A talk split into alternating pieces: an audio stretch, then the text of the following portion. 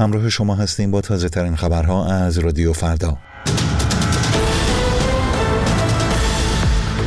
خبرگزاری جمهوری اسلامی میزان مشارکت در انتخابات روز جمعه را 41 درصد اعلام کرد.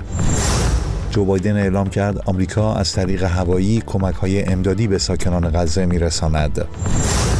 و 11 شهر در جنوب سیستان و بلوچستان همچنان در محاصره سیل قرار دارند.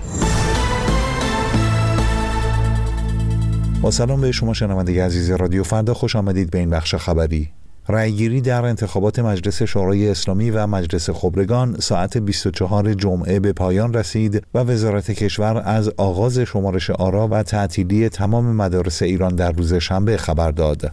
ایرنا خبرگزاری رسمی جمهوری اسلامی میزان مشارکت در این انتخابات را بیش از 25 میلیون نفر یعنی معادل 41 درصد واجدان شرایط گزارش کرده است.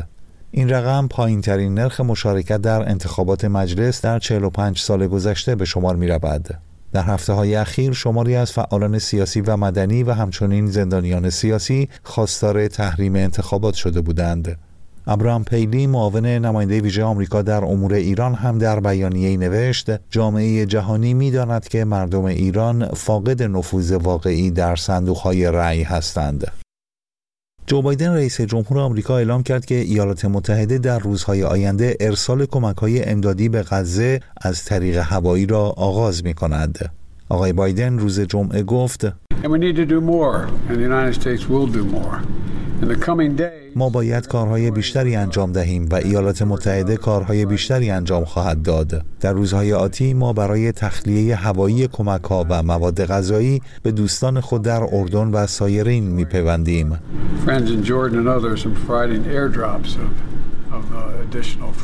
ساعتی پس از آن جان کربی سخنگوی شورای امنیت ملی کاخ سفید هم گفت نخستین کمک ها در روزهای آتی ارائه می شوند اما آخرین نیستند بلکه بخشی از تلاش های بزرگتر و طولانی تر برای کمک رسانی پایدار خواهند بود.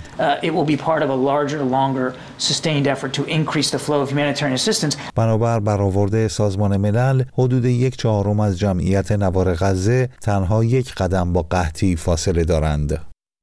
خبری از ایران رئیس سازمان امداد و نجات هلال احمر روز جمعه گفت 11 شهر در استان سیستان و بلوچستان همچنان در محاصره سیل و آب گرفتگی هستند. معاون فرمانداری ویژه چابهار هم اعلام کرد دست کم 131 روستای چابهار در محاصره آب هستند و به کمک رسانی فوری نیاز دارند. برخی جاده های ارتباطی در جنوب سیستان و بلوچستان نیز همچنان بسته است.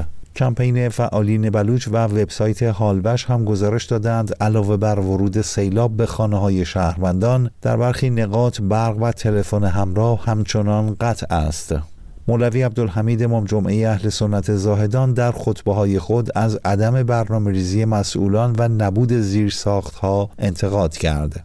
مدیریت کشور چرا نتوانسته اینجا برنامه ریزی بکنه که وقتی سیل هم پشت سر بالاخره اینها زیر سخته را درست بکنه و کارشناسی درست برنامه ریزی بشه و سیل ها را انحراف بدن از محل وقوع سیل در روزهای اخیر منجر به خسارت به خانه ها و تلف شدن دام ها شده و حالوش از جان باختن یک نوجوان 15 ساله بر اثر غرق شدن در سیلاب خبر داده است. نیروی دریایی سپاه پاسداران کشته شدن یکی از فرماندهان خود در سوریه را تایید کرد و از او به عنوان مستشار نظامی سرهنگ رضا زارعی نام برد. بنابر اعلام سپاه پاسداران این نیروی نظامی و همچنین دو عضو حزب الله لبنان در حمله جنگنده های اسرائیلی به بانیاس سوریه کشته شدند. اسرائیل معمولا درباره حملات منتصب به خود در سوریه اظهار نظر نمی کند. بامداد جمعه دیدبان حقوق بشر سوریه از حمله اسرائیل به یک ویلا در شهر ساحلی بانیاس خبر داده بود.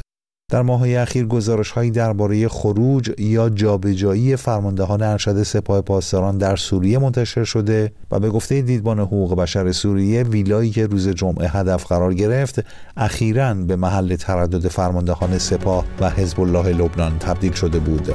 در پایان این بخش خبری سپاسگزارم که رادیو فردا را برای شنیدن انتخاب کرده اید